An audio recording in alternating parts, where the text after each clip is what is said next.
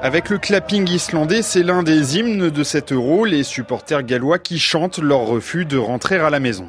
Au moins la moitié des gens qui travaillent avec moi sont en France en ce moment. Ils sont en train de s'endetter pour suivre l'équipe.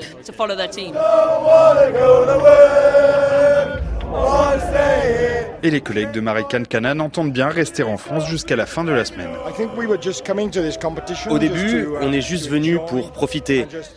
Profiter de la fête, profiter de la France, et c'était génial. Ce qui était encore plus génial, c'est l'ambiance qu'il y a eu à Bordeaux, à Toulouse, à Lens. Tout le monde a passé un super moment. On ne s'attendait pas à rester si longtemps.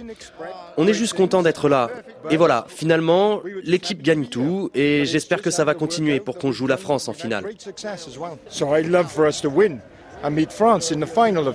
Mais le problème pour Mark English, c'est qu'il y a encore un match à gagner. Les Gaulois qui rentrent chez eux, bien sûr. Qu'est-ce qu'ils ont à faire là-dedans, les Gaulois? Ils n'ont rien à faire là-dedans.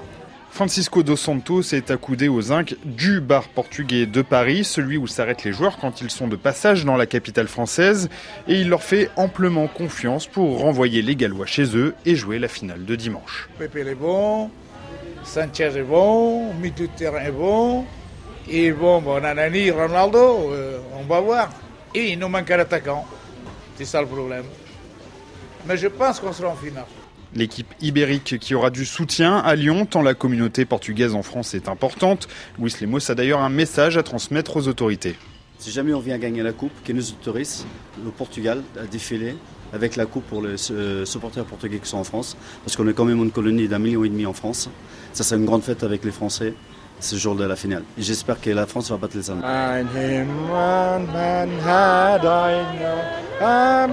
Mais du côté des supporters gallois, il y a du répondant et c'est avec leur hymne qu'ils comptent encourager les partenaires de Gareth Bale.